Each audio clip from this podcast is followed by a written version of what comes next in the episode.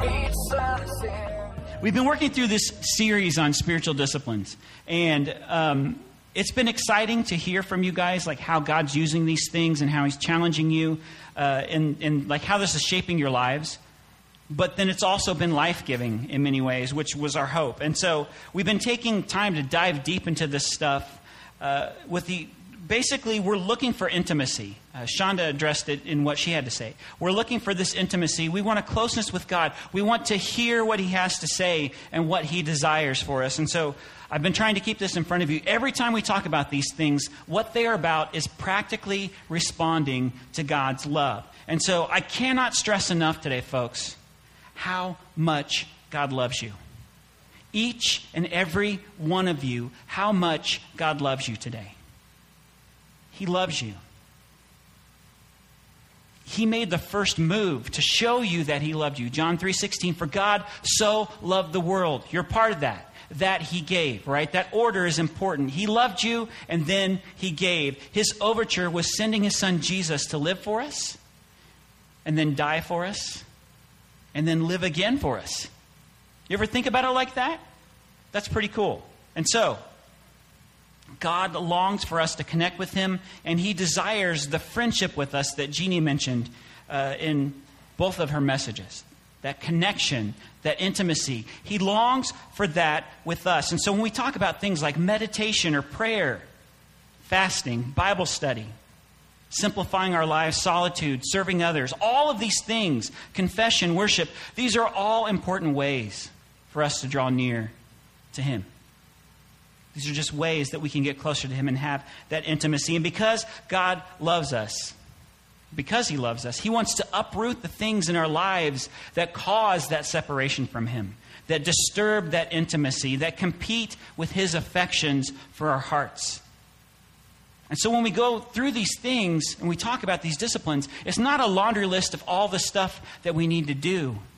These are all connection points that we have available to us. So that's what I want to talk about today this idea of God loving us and uprooting these things in our lives to make space for these disciplines. So there's a reason for that. He wants to fill us up, right? When God takes something out of our life, He always replaces it with something, right? God doesn't like yank stuff out of the garden of our heart, so to speak, and then just leave it there so more weeds can grow back. No, what does He do? He fills us up. And so we're going to talk about that today. We're going to talk about God wanting to fill us up with the power of His Spirit. Does anyone want some of that? Right? Yeah, okay, you're there. Good, good, good. The power of His Spirit, seriously. We look at like these heroes in Scripture and all of the stuff that they were doing all these things God was moving through their lives and miracles, and we're like, how does that happen? How do I do that? How do I have that power in my life? And so we're going to talk about that. In John 14, Jesus was preparing his disciples for his departure. And so, as it was kind of unfolding, and we, you know, we see sort of the sidebar of the story, they didn't necessarily understand everything that was happening, but they knew, they had a sense. And of course, they were sad. I mean, who wouldn't be sad, right? Like, the Messiah, your teacher, the guy that you'd followed for years. And all of a sudden he's telling you, hey, I'm going to go, guys. It would have been sad. And they probably were fearful too. If you think about the climate of everything that was happening in the world then, they thought that he was going to come and conquer. And he did, just not maybe in the way that they thought. And so here's what Jesus says. In John 14, he's like, listen, guys, if you love me, keep my commandments the stuff that I taught you, all the things that are important for you to just, just do it. But not only that, as you guys are doing this, you don't realize how good it's going to be for me to go. Because when I do, I'm going to ask the Father to send His Spirit.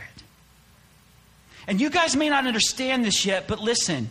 His Spirit's going to fill you up. It's going to comfort you. The Spirit is going to bring you peace.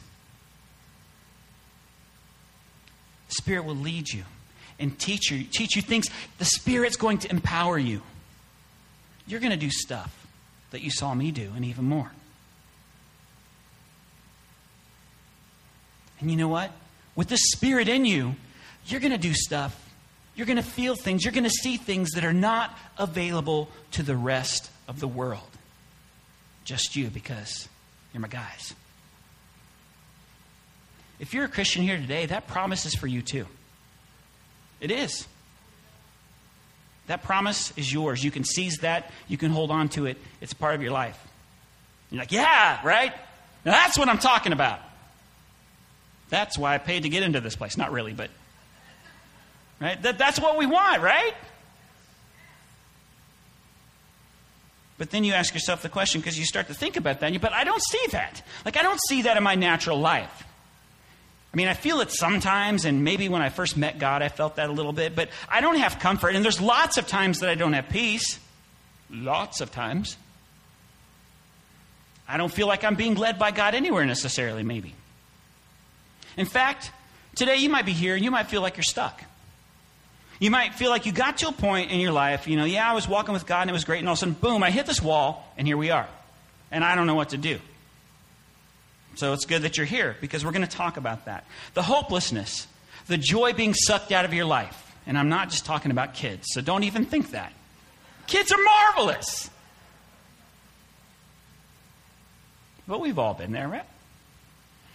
If I'm being completely transparent, a lot of this is how I was feeling when I went into that retreat. We all have those moments. We're stressed out, we're anxious, we kind of divert to this sort of survival mode, you know, just making, if I can just make it through another day. We want God's Spirit, we want His power in our lives. So, where is it? Paul had a lot to say about it. In fact, in 1 Corinthians, he talks about it. We're going to kind of get there a roundabout way, but you need to know something, okay? The church in Corinth was a mess. I mean, a complete mess. Here's a few of the things that were happening. The people were divided by these petty popularity contests over who was the best speaker, arguments over who among them was the best, the right doctrine, right? Well, this guy says this, it has to be true. No, this guy says this, and I believe him. Sound familiar, right? People looking out for only their own self interest. They were treating each other poorly. All the while, they were compromised in their integrity. They'd fallen into sexual sin and all kinds of other stuff right there in the church. Some weird things. You can read about it on your own. They were worshiping other gods. They were chasing selfish desires. And then there were leaders among the people that were saying that all of that was cool. It was okay. Like, well, you know what? We got grace in Jesus, so why not? That's what was happening in Corinth. And a lot more, actually. But here's the problem the work of God's Spirit in their lives had ground to a halt. And so here are some of the results of that. They'd grown ineffective. Paul comes to address the problem because new believers were coming in and they were confused. Like, this is no different than what we left. I'm just going to go back down the street and worship the dude that sometimes favors me because this is crazy. So people were actually being turned away by this, right? Their growth was stunted because of sin. And so here's how Paul responds. Check this out. 1 Corinthians chapter 3, we'll start with verse 1. But I, brothers, could not address you as spiritual people, but as people of the flesh. As infants in Christ. Jesus babies, that's what you guys are, right? I fed you with milk, not solid food, because you weren't ready for it. And even now, you're not ready. For you're still of the flesh. For while there is jealousy and strife among you, are you not of the flesh and behaving only in a human way?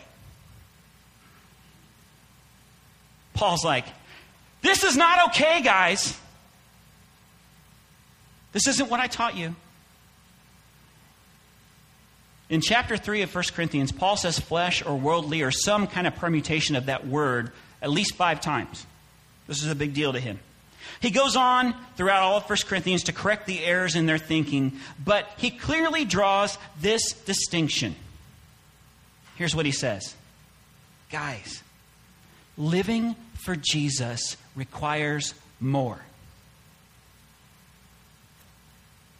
More than being Jesus babies.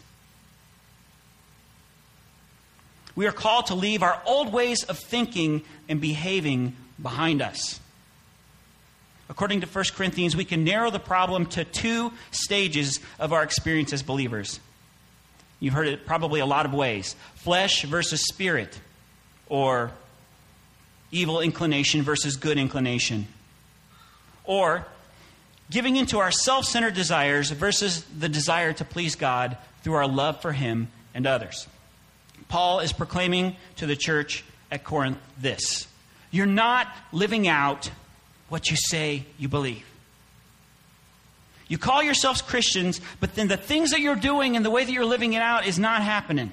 In fact, it's not teaching anyone around you anything. Our lives are supposed to be a reflection of Him, right? They're supposed to speak to the world. They're supposed to say who Jesus is by the way that we behave. And Paul's like, You guys aren't doing it. And if we're honest, the modern church falls into these same things a lot of times. So maybe today, your struggle, my struggle, is their struggle. We want to enjoy all the benefits that God has to offer, right? Without the commitment of surrendering our lives to Him. It's like, I want all the good stuff, Jesus, but I'm not sure I'm ready to sign the contract just yet. And we're so committed sometimes to hanging on to those things that we don't realize, we don't see the power and the freedom that we're missing out on. So, most of you guys know that I grew up in the mighty town of Claycomo, Missouri. I think that may be the first time I've ever heard a Claycomo shout out in church or anywhere, really. But when I was a kid in Claycomo, um, it was actually kind of a cool town to grow up in because it was fairly safe. You know, there were just a couple rules, but other than that, we could roam. We could go anywhere we wanted. We could follow the creek for miles as kids, right?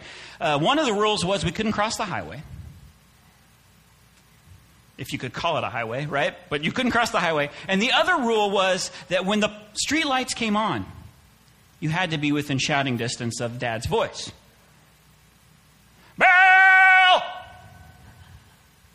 I don't know how you take a one syllable name and stretch it out like that, but somehow he had the way to do that, right? So uh, those were the two rules. And so there was this rumor that was circulating among the kids.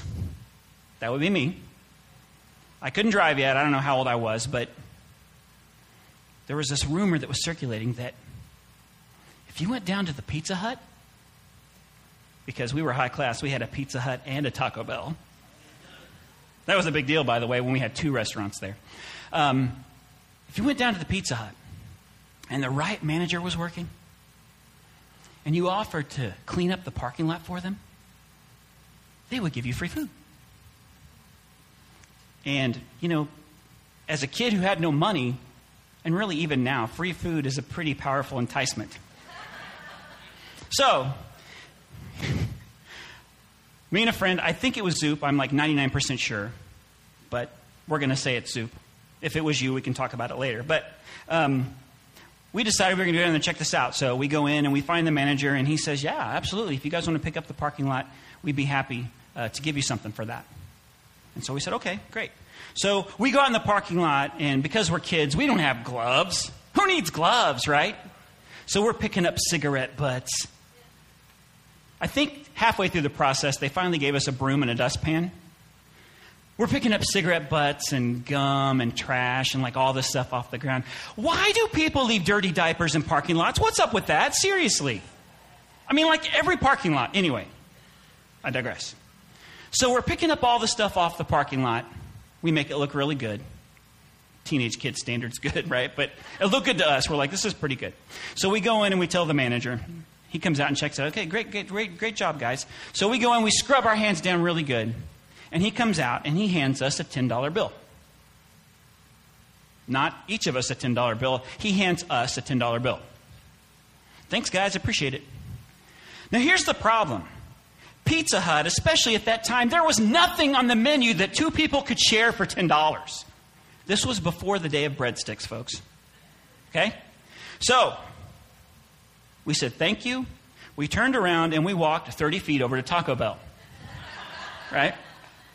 So on our way over to Taco Bell, this scheme starts to concoct. And we're like, You know what would be so funny? What if we pretended that we were in an invisible car and we went through the drive through? Wouldn't that be hilarious? Right? And so, you know how it is. It's a lot funnier in your mind than it probably is in reality. But one thing about Zoop and I when we get together, it had to have been Zoop. Anyway, one thing about us when we get together is whatever the scheme was, we were totally committed to it. And so then it became a dare because it's like, okay, neither one of we're not going to break character in this thing, okay? We are driving an invisible car.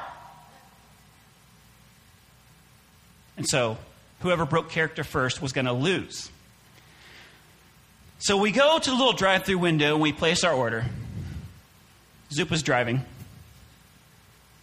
And then we sidle up to.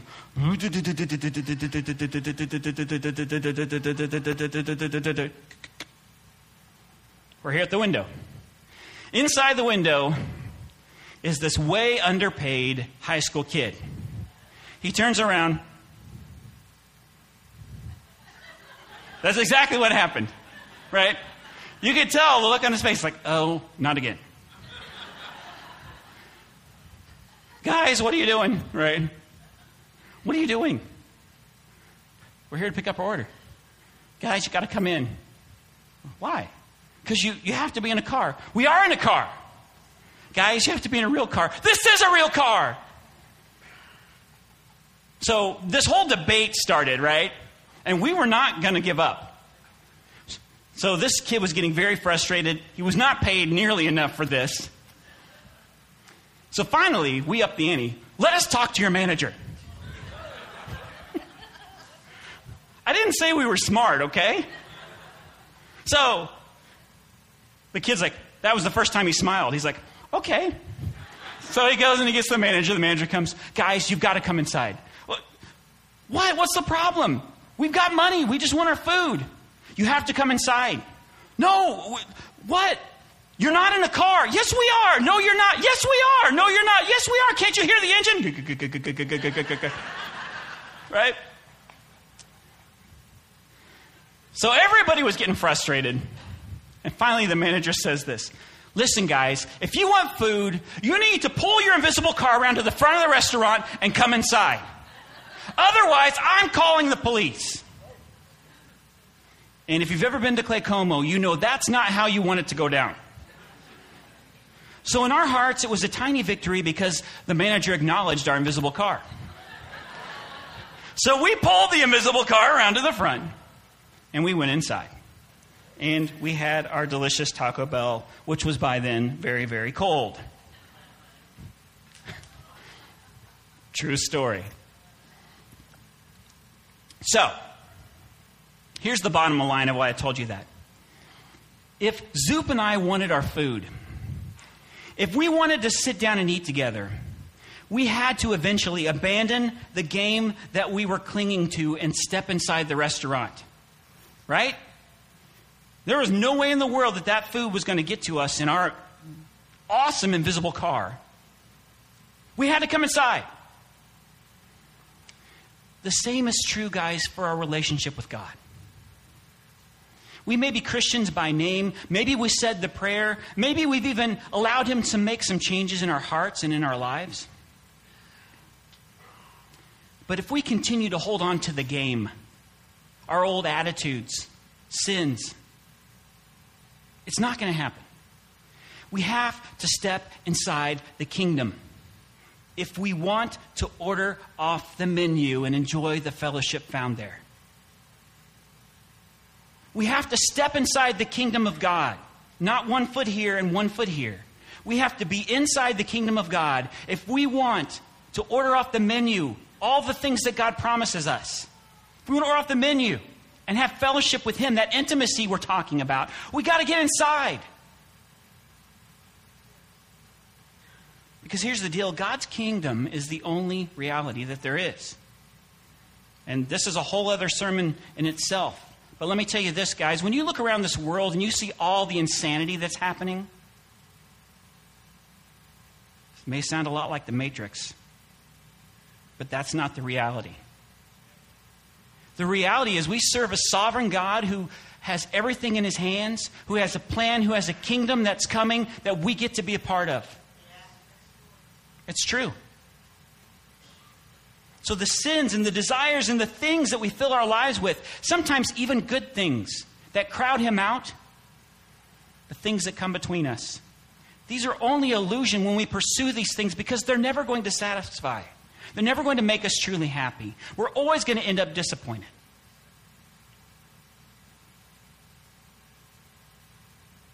But there's good news. The gospel actually means good news. Did you know that? And what the gospel tells us is that God's kingdom is coming. It's on the move, it's happening. And we're invited to be a part of that. We don't have to be controlled by our passions, by our desires, by our habits. We don't have to be. There's a solution. You're like, oh, really? Well, why don't you clue us in? I'd be happy to. We submit. What? That doesn't sound like the five step book that I read. We submit. Jeannie shared two weeks ago about her quiet time being this act of submission, right? Basically stating, God, my day is yours, my life is yours. I do this because I want to connect with you. I want that intimacy with you. We talked about submission very briefly at the very beginning of this series when we also covered serving other people and humility. And God said, No, we need to get back on that for just a week. And I said, Okay. The desire of submission is to have Jesus as the master of my life in absolutely every way. Not just in most of the ways, not just in the hour that I'm here at church, but the desire of submission is to have Jesus as the master of my life in absolutely every way. God wants so much more for us, church. So much more.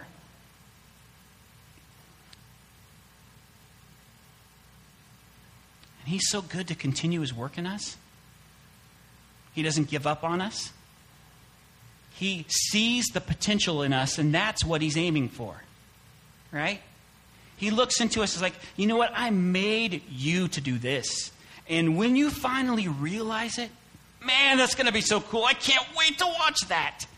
Right? Think about your kids if you have kids. You see these little glimpses of potential in them when they're very, very young. Like maybe they have an aptitude for sports or maybe they're musical.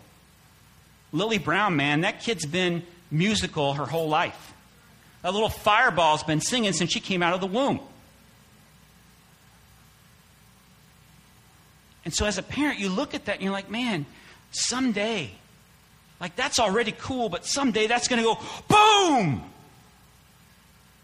And Jesus is going to fill that thing up and it's going to explode on this world. And watch out! The same is true for the way that God looks at every single one of you.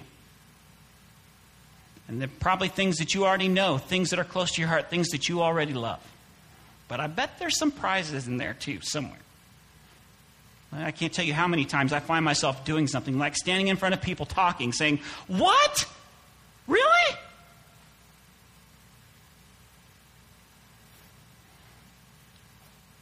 He sees the potential of what could happen in us if our lives were just truly submitted to Him.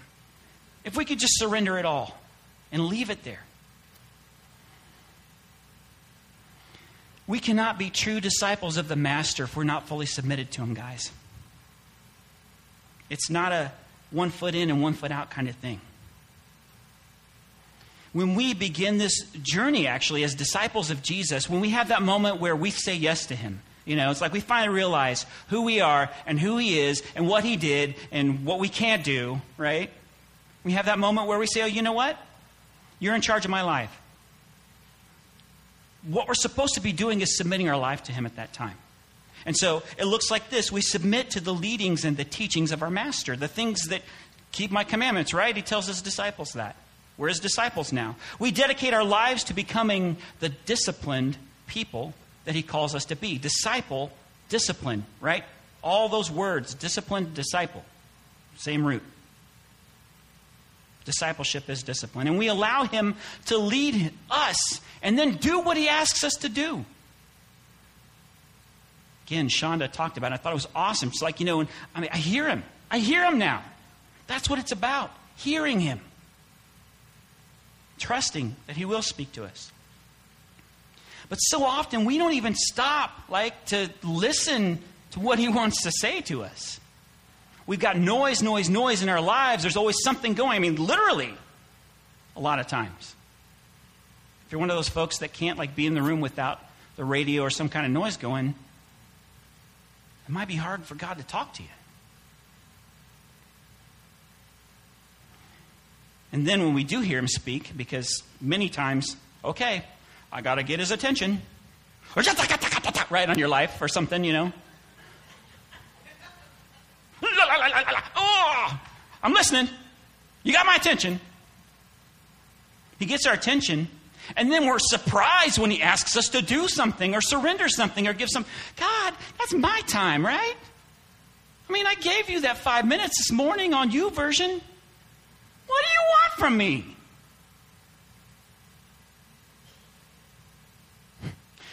There's no question that Jesus was radical and I dare even say subversive in this regard. Listen to what he says. If anyone would come after me, let him deny himself and take up his cross and follow me. For whoever would save his life will lose it, but whoever loses his life for my sake will find it. And so you look at that and you're like, wow, that's a cool fortune cookie. So zen. What do you mean, Jesus? Think about what he's saying here. The Messiah who lowered himself to wash the feet of his disciples, who lowered himself to allow men to beat him and crucify him without saying a word in his own defense on our behalf. Basically says, hey, kind of just gave you the example. If you lose your life, you're going to find it in me all these things you think are important and you're holding on to so tightly. Give them to me. Follow me. Listen to me. Because, guys, it's in the power of submission that we find freedom. We find freedom there. You're like, what? Freedom? Submission and freedom sound like they do not go together. And I get you on that. So I'm going to share something with you here. Richard Foster describes the, in his book Celebration of Discipline. This is magnificent in my opinion. What freedom corresponds what freedom corresponds to submission? He asks the question. What freedom corresponds to submission? It is the ability to lay down the terrible burden of always needing to get our own way. The obsession to demand that things go the way we want them to is one of the greatest bondages in human society today. People will spend weeks, months, and even years in a perpetual stew because some little thing did not go the way that they wish. And if you've ever watched people order at Starbucks, you know what I'm talking about. Seriously, it's just milk.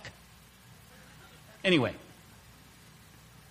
they're in this perpetual stew because some little thing did not go the way they wished. They will fuss and fume. They will get mad about it. They will act as if their very life hangs on the issue of milk.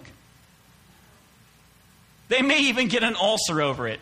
And you think that's funny. It's true. In the discipline of submission, we're released to drop the matter, to forget it. And frankly, most things in life are not nearly as important as we think they are. Our lives will not come to an end if this or that do not happen. Now, listen, I don't have time to go into this, but I know the word submission sometimes raises red flags in people because they're like, you know, man, the church and the whole submission thing in history, uh, it's been bad. You're right, it has. Because anything God does, anything good, the enemy always wants to turn around and use it for bad, okay? And that has happened in the church. But that's not healthy submission. Healthy submission doesn't ask you to do something illegal. Healthy submission doesn't ask you to do something harmful to people, okay? So I want to make that clear. The submission that Jesus calls for is completely different. The world in Jesus' time was all about like being the top dog, being dominant. I mean, this is the Roman world, so your status was important. I am a centurion, bow to me, carry my packages, right? The bigger deal you were, your status was higher, okay? And so Jesus is saying these words in the midst of social classes in this hierarchy that are defined by the characteristics of people's status, their titles. And that's why this is radical.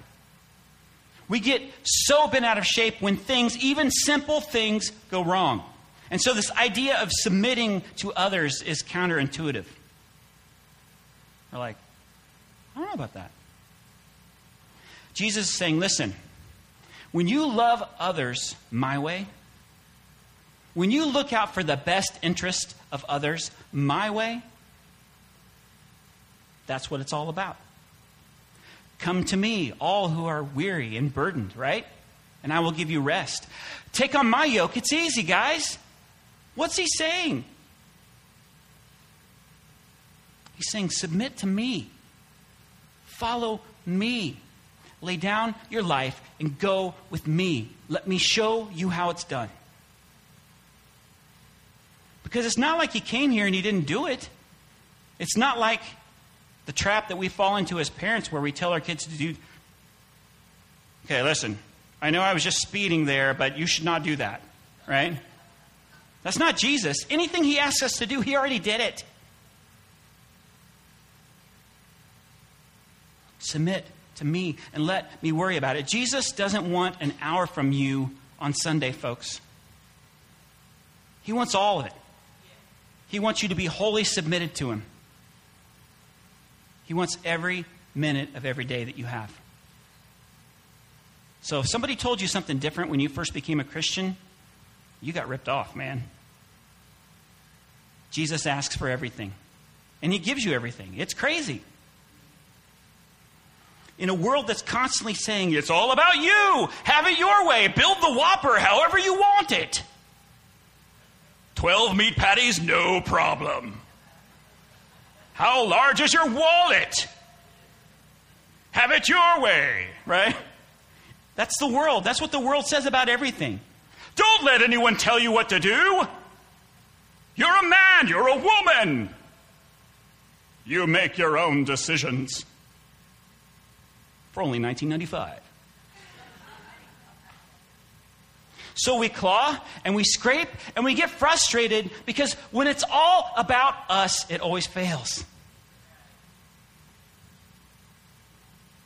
Why is no one doing what I want? It's all about me, don't you know? You're all just bit players in my play. I'm the star. Can't you tell by my voice? Jesus flips all of that upside down. And living that way, guys, and I think in your hearts you know, living that way day after day only leads to disappointment day after day. So when we choose the way of the cross, right, what Jesus said, pick up that cross and follow me. When we choose the way of the cross, the matter is always settled. Any room you walk into, you know where you stand because you're with Jesus, right? And it's all good because, like, you're looking for, it's not about, hey, I'm the best in the room. It's like, hey, I'm the least in the room, and whatever I can do to serve you, Jesus, I'm on it. Where's the need? Who is it? Who's hurting? Raise your hand if you need prayer, Starbucks. I need to start getting a kickback for that, man. I said that a lot today. I'm just kidding. When we choose the way of the cross, the matter is always settled because Jesus is the greatest. And when we're weak, He's strong. He promises that, right? It's a paradox. I don't completely understand it. All I can tell you is I've lived it. And when I surrender, when you surrender, that's when it happens. So, back to the original subject the power of God's Spirit. We say we want it, but will we make room for it? So I gave you this little rhyme that hopefully will help you remember. Submit to his will to be spirit filled. That's right, submit to his will to be spirit filled. And so, very quickly, what does that look like? It's not surprising that later in 1 Corinthians, because Paul is awesome, he doesn't just point out the problems, he actually gives some solutions. And so he's like, guys, guys, guys, listen. And he actually uses this metaphor that they all would have understood, and I think we will too. He paints this word picture and he uses the metaphor of a race. And many of us have heard this passage of Scripture before, but in the Roman world, like athletic competition was it. It was the pinnacle. You know, if you could succeed in athletic competition, be the champion, I mean, it, it, it was like winning the lottery there. And so here's what he says to them Do you not know that in a race all the runners run, but only one receives the prize? So run that you may obtain it. Every athlete exercises self control in all things. They do it to receive a perishable wreath. And what he's talking about there is the actual victory award was a wreath that was just woven out of like an olive branch or some kind of a tree. That was their big reward. It's a major award, right? The thing would wither, it wasn't going to last. But it was about the honor, right? So they do it to receive a perishable wreath, but we an imperishable. He's saying, listen, the reward for running this race for Jesus, no one can steal that from you. It's not going to die, it's not going to wither, it's not going to fade. So Paul then says, So I do not run aimlessly. I do not box as one beating the air, but I discipline my body and I keep it under control, lest after preaching to others, I myself should be disqualified. So Paul's like, listen, athletes discipline themselves. It's part of the gig, right? Usain Bolt, you guys know who he is? He just retired this weekend. He's considered perhaps the best sprinter of all time. And if you ever saw him run in the Olympics, he was from Jamaica. He was way too tall to be a sprinter. Everything was like wrong. He was not supposed to be good, but he was. He was phenomenal. And it was effortless for him. Like he'd just be smiling and running, you know. It was amazing. And so this weekend, he retired. It was his last race. But you know what? He didn't just show up and run the race. He didn't get the endorsement deal to put on the gold shoes and then just show up. Yeah, I got the shoes. I think I'm good. Let's do this. No. Even though he had he was very gifted, he still had to train. He had to work hard. He had to push his body past the limits, right? When he was hurt and sore and didn't want to do it, he had to get out of bed anyway and go do it again. The Greek word that Paul uses for compete in the scripture is agonizomai, which means to agonize. That's where we get that word. So when he talks about competition, he's saying it's agonizing, signifying that this race is difficult. It takes preparation, dedication, and work. Discipline. Hmm. Right? In our race, we too should discipline ourselves through self control submitting all things to Jesus. That's how we qualify for the race, right? We submit to Him. As citizens of the kingdom of heaven, guys, we're all in the race, okay? It's the only event, there are no others. And here's the cool thing everybody wins, everybody can win. Talks about finishing well later on, man. All of us can win this. We're only competing against ourselves and the things that the enemy throws at us and our willingness to surrender. But we were talking about the Spirit. And here's the even better news God doesn't expect you to do it alone, He empowers you with His Spirit. And that's why He gave us His Spirit. Check this out Romans 15. I love this. This is a part of a prayer. May the God of hope fill you with all joy and peace in believing, so that by the power of the Holy Spirit you may abound in hope. And then later on it says, In Christ Jesus, then I have reason to be proud of my work for God. Filled with the Spirit, proud of our work in God. Not of ourselves, not of our accomplishments, but of our work through Christ Jesus, right? All of the amazing things that we see happening in the lives of the men and women of Scripture, they're possible for us too, guys. They are.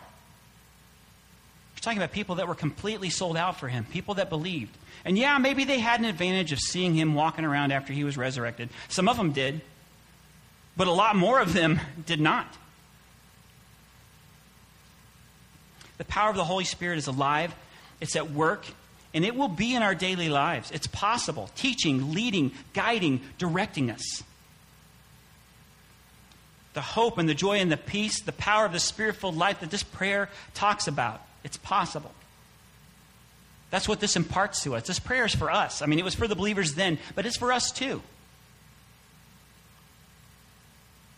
And it springs from that thing we talked about at the very beginning that intimacy, that closeness. Meeting with Him daily, allowing Him to fill us up with His words,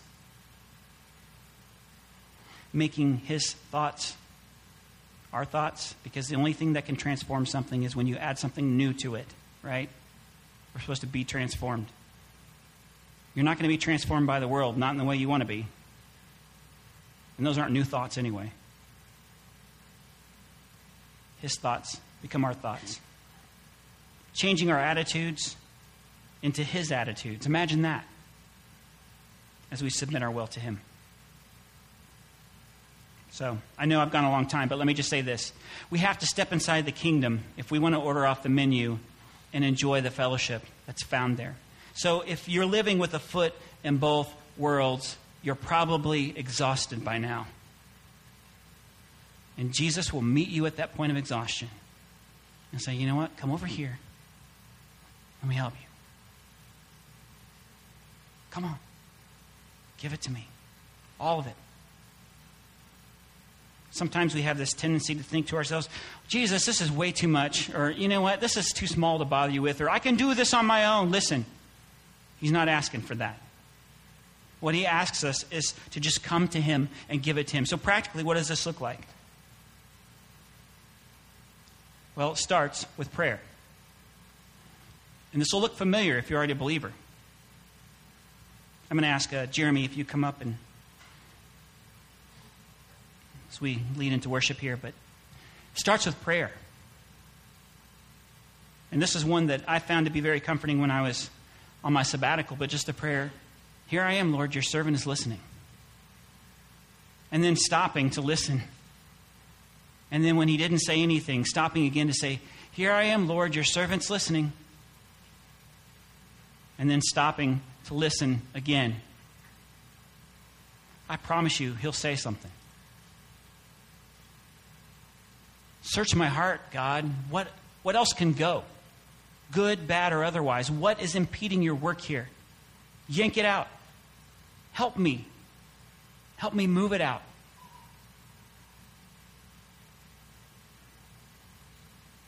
Any barrier, God, anything that I've withheld from you, because we have a tendency to do that right? We hold on to the one little thing, the one little sin, the, the small thing that we think, oh, that's not going to be that big of a deal in the grand scheme of things. We hold on.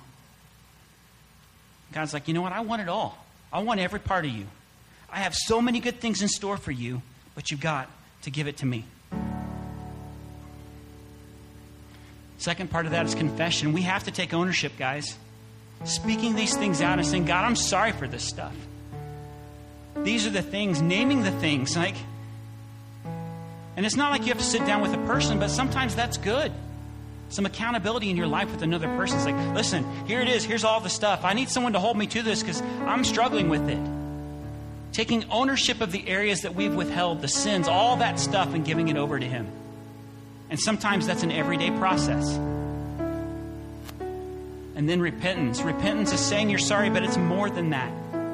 It's actually turning away from the things that you used to do, or at least working the very best to do so. And sometimes we're going to fall, we're going to stumble. And God says, you know what? It's okay. Let me help you up.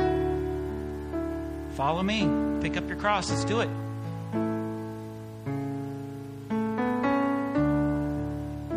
We start walking. And I think that statement there is important. Eyes on Jesus, okay? Because we look around, we have a tendency to look around at other people or at the world. And we're like, oh, oh, oh, I'm not progressing as well as he is. Look how much God loves him. No. Eyes on Jesus. Pay attention to who you're following. He'll develop those things in you, He'll help you lay things down. His reality is the reality, not everything that's happening in this world that surrounds us. Guys, I believe that now more than I ever have.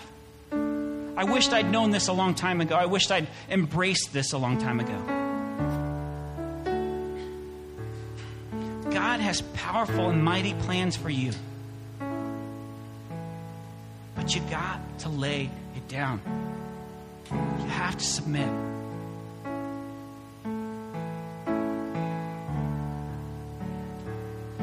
Would you bow your hearts with me?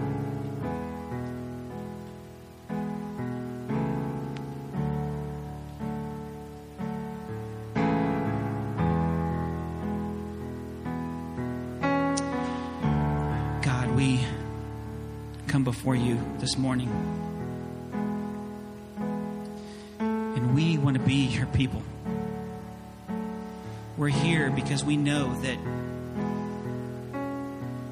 you're the only one that can save. You're the only one that can transform our lives. We need it. Jesus, every one of us needs you.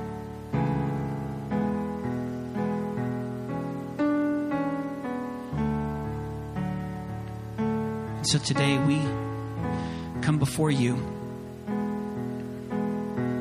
We offer ourselves to you and we say, Do with us what you will.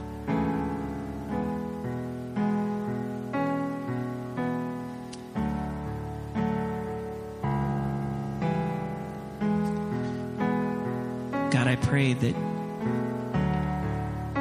today as we worship you, that we would hold nothing back. That even this act of worship to you could be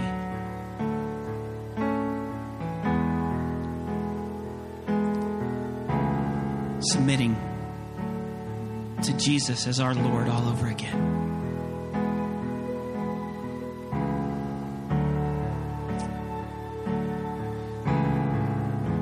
Father, we need your help.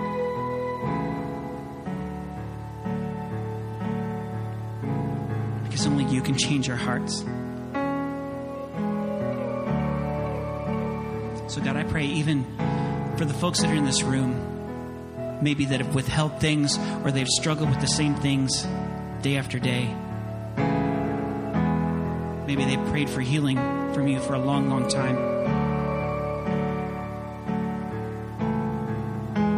Father, I pray that your spirit would just rush into this place and into hearts and that you would change us.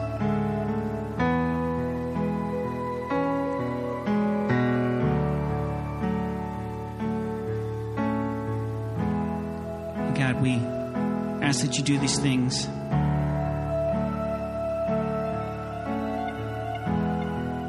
In the name of Jesus.